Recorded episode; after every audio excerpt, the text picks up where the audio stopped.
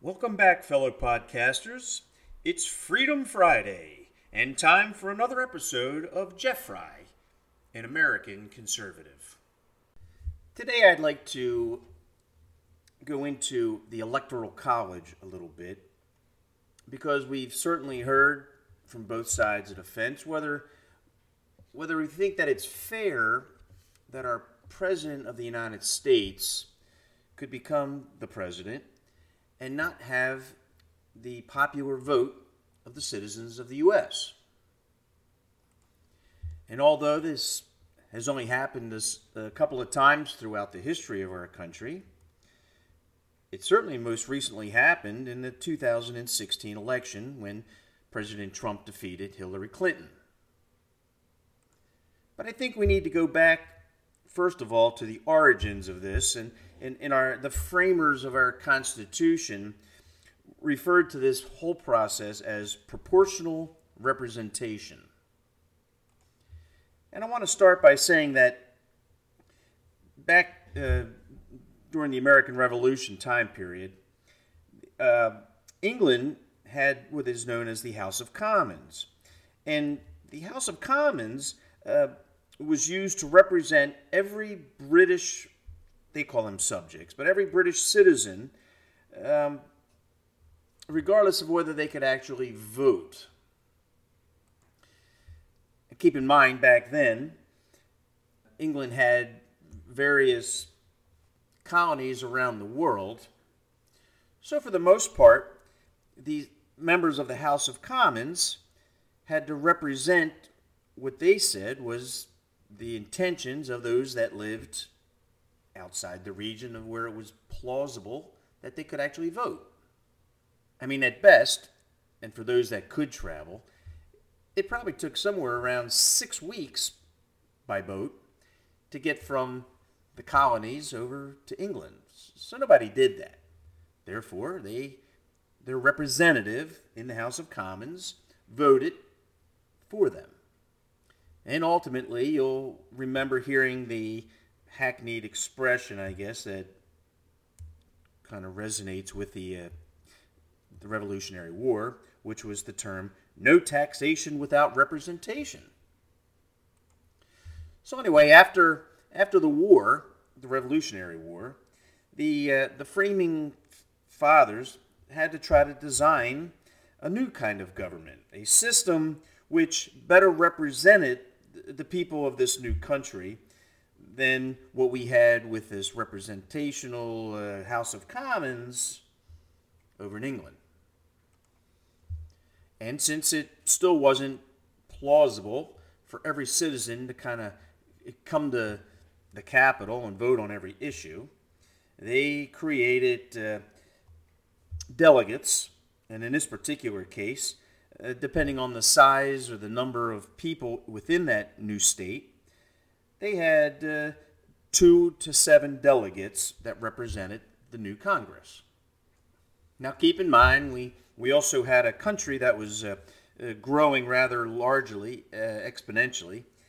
So, the Constitutional Convention also put in there that a, a census per state would be performed every 10 years.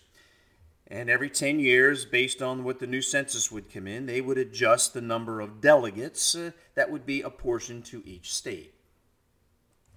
Now, I also want to point out that while the uh, framers were creating the Constitution, you had little states and you had big states. And what I mean is not necessarily the square footage of land, but the concentration of people. And the states that had the small number of populations at the time, they were concerned that by purely dividing up the number of representatives based on the population of the state, that the states that had, frankly, all the people or large concentrations of people would be able to control and dictate policy And that wasn't fair. It wasn't a fair representation for a smaller state. Now, on the other side, you had the states with large concentrations of people, and back then that was pretty much New York and Virginia. And they said, wait a minute, wait a minute. If you gave equal representation to a small state with hardly any people versus a state with a lot of people, they, they, they operate differently. And it wasn't fair to them because they had different needs than perhaps the state with the small populations. So you had dissension between the large and the, and the small, and frankly, it almost made it so that the Constitution could never get passed because this was a big hurdle back then. Fortunately, in a democracy, we have the ability to debate and negotiate terms. And in this particular scenario, we, we had two different uh, parts of our governing branch, the Senate and the House of Representatives, of which they were able to come to an agreement that they both sides, the large and the small, felt they could live with. So as it turned out, the House of Representatives within the Congress was given the uh, number of delegates based on the uh, populations of their state. But in the Senate, we have two representatives for each state, regardless of the size of their population. Now, back when it was originally de- uh, determined, there was a formula of approximately one delegate for every 30,000 inhabitants within the state. And although I don't wish to get into the politics of what an inhabitant is, because back then we had slaves that were not being counted, we had women that may not have been counted. Um, so there was always tugging going back and forth to make sure that each state got more or their proper number of delegates represented. And if somehow we had a state which did not have 30,000 inhabitants, the state was given at least a minimum of one delegate. And this system seemed to work pretty well, and every 10 years, the number of House of Representatives members increased because the size of the country was increasing at, at that time. But it worked pretty well uh, until it started getting a little voluminous by numbers. And it was because of this that in 1941, Congress passed a rule saying that the size of the House of Representatives would not exceed 435, which was the number at that time. So then a little different formula was created, and that formula said that we would take the population of the United States, the entire population, and we would divide that by 435, and we would come up with an average jurisdiction number. And based on the population of your state, by that fractional number, would determine how many of the 435 that your state would have.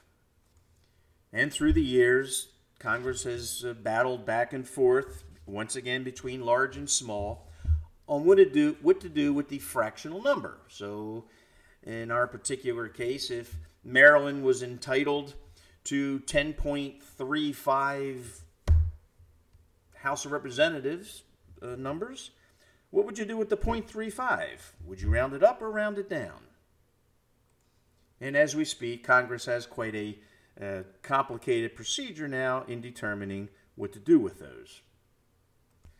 Now, just putting things into perspective, had that not been changed in 1941 to its original formula, which was one delegate for every 30,000 inhabitants, the United States, at last call at 350 million citizens, would now have 11,667 representatives in the House of Representatives. That's why it had to be changed. So, why are we talking about this electoral college today? Well, in my uh, opinion, this has to do with fair representation.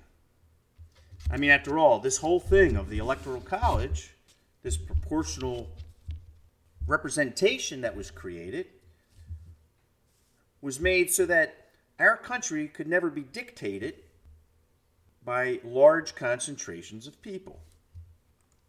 But I want to take this one step further. I want to take it down to the state level now. I mean, now we're, we're, we're not a country of 1 million people, we're a country of 350 million people. And virtually in every single state that we have, we have a large city or a couple of large cities which have large concentrations of people. And based on total popular votes, especially for our electoral uh, delegates, they control the voices of the rest of the state. And I don't believe that it's any fairer now than what the, the original uh, colonists uh, determined back in the 1700s. So, what I'm suggesting is that maybe we ought to take the electoral college kind of process and spread it to the states. And, and let me let's take Maryland as an example because that is where I'm from. Maryland has approximately 6 million citizens in it. And for that, we have been determined to be given 10 electoral votes. Now, within the state of Maryland, we have 24 governing jurisdictions, of which are 23 counties, and then we have the city of Baltimore. And within our state, we have three counties, well, actually, two counties in the city of Baltimore, which concentrate by their population and pretty much control what goes on with our delegates and have for a really long time. But how about if we took those 10 electoral votes, divided it up by our 6 million, we would, uh, in our 24 governing jurisdictions, each county, fairly representation wise, would receive about 0.42 electoral votes out of the 10.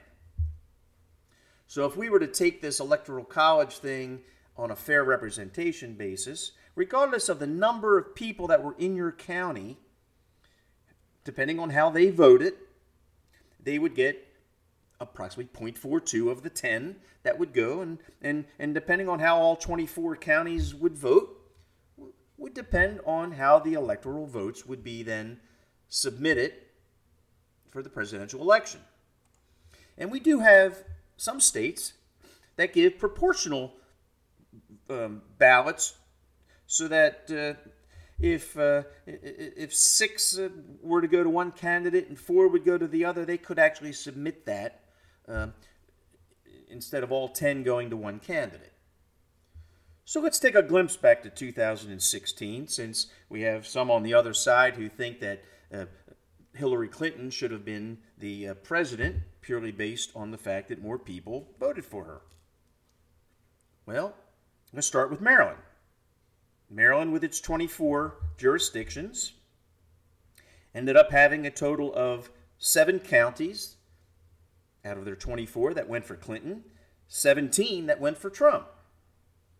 So, in other words, we had seven counties representing approximately 30% of our uh, total governing jurisdiction, and yet all 10 of those votes went to Clinton, even though 70% of our governing jurisdiction areas wished to go for Trump. On a broader basis, on a national basis, we had 3,141 counties, parishes, and independent cities. If you were to have taken that and you divide that by the 435 total electoral votes, each of those governing districts, there's 3141, would get 0.138 per jurisdiction. That's what their amount adding up to the 435 would be. And get this in 2016 election, out of those 3,141 total districts, 487 of them voted for Clinton, and 2,626 of them voted for Trump. The math says that approximately 10% of all of the jurisdictions within our country decided to go for Clinton and gave her the majority of popular votes, whereas approximately 90%, 90% of the rest of the country wanted to go for Trump, and ultimately, under the Electoral College system, he was voted in. So, in the end, did we not get a president who the vast majority of the jurisdictions from within our United States wanted? And that is exactly why the Electoral College has been working in our country for over 200 years. And I dare say that in order to get fair representation, in our new day and age, with our 350 million people, we need to come up with a better system from within each state whereby a, a mere 10%, perhaps, of, of a state's area can once again control the total politics of what takes place within that state. It's just not fair. Will it take place? well, well, you know, it's really hard to give up power. So if you're if you're ruling your state by the uh, the, the the political side is is not really going to be too eager to change the rules in the game. But if we were to step back, as we do, and we take a look at the color coded map, especially in this election that just passed, we see the same thing. All right? That U.S. map, based into jurisdictions, is virtually totally red, meaning voting towards Trump and very, very few. And I would be willing to bet it's probably that same, maybe close to it, 480 some, 10% of the jurisdictions which have voted for Joe Biden.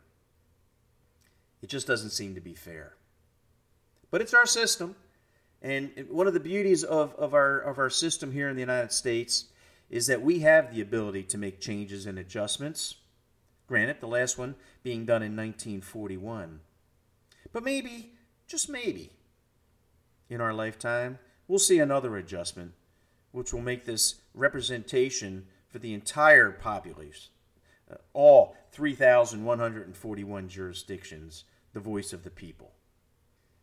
I want to thank you for tuning in again this week and uh, look forward to our, our time going in the future. I think we uh, I, I think we need to learn a lot more about how our government runs, and uh, from there, perhaps we can make it a better, a better country that we all live in. I am Jeff Fry, an American conservative. I'll be back next week with more to talk about. In the meantime, keep us, U.S., the United States, in mind. Thank you.